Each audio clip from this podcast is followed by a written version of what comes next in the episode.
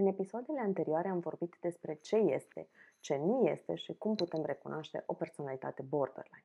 În episodul de astăzi vom vorbi despre cum să comunicăm cu, astfel de, cu o astfel de personalitate dificilă. Comunicarea cu o persoană care are o personalitate emoțional instabilă, cum este borderline, poate fi o provocare, însă este esențial să abordăm această interacțiune cu empatie și înțelegere.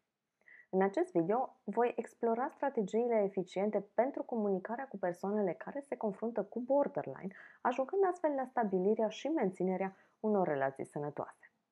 Pentru început, hai să aruncăm o privire la cum văd lumea aceste persoane. În primul rând, teama de abandon nu se limitează doar la fantezie, ci denaturează percepția acestor persoane în ceea ce privește comunicarea și acțiunile altora ca parte a vieții de zi cu zi, sunt ușor provocați de lucrurile pe care alții nu le-ar observa niciodată, spre exemplu. Evenimentele sau comentariile nevinovate sau irelevante pot fi interpretate ca implicând critici sau condamnări. Alte evenimente sunt percepute ca fiind lipsite de acțiune sau de afecțiune ale persoanei iubite sau pur și simplu nu le mai pasă. Chiar și eforturile de a stabili limite simple pot însemna o respingere totală. Spre exemplu, afirmația aș avea nevoie de mașină astăzi la prânz ar putea fi considerată și interpretată ca implicând și nu o să vii cu mine.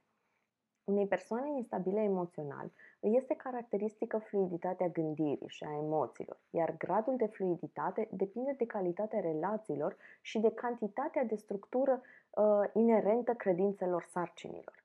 Câteva exemple de comunicare tipică a persoanelor cu borderline sunt lipsa reasigurării în relație, care poate să fie resimțită ca un semnal pentru un viitor abandon, pot deveni furioși atunci când persoana cu care trebuie să se întâlnească întârzie, devin agitați, nervoși, furioși când află că persoana apropiată lor va pleca pentru câteva zile, iar dacă persoana pe care nu sună nu răspunde la telefon, atunci va interpreta acest, acest fapt ca un semnal de respingere, devenind, desigur, extrem de nervoși și triști.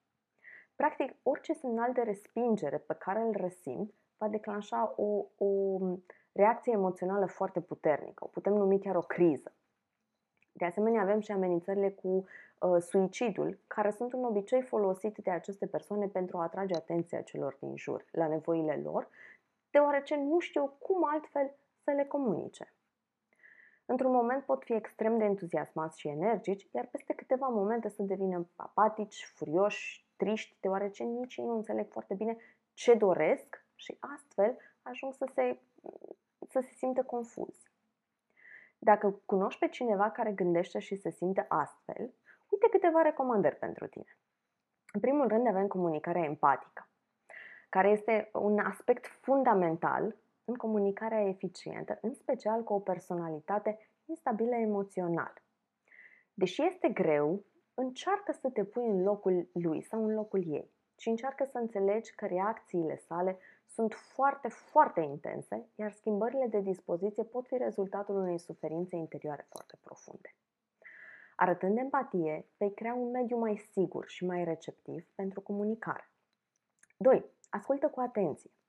Ascultarea atentă și implicată este esențială în interacțiunea cu o persoană instabilă emoțional, focalizându-te asupra cuvintelor și a emoțiilor pe care uh, persoana în cauză le exprimă și de asemenea tu evită să recurgi la judecăți premature și sau să sari la concluzii.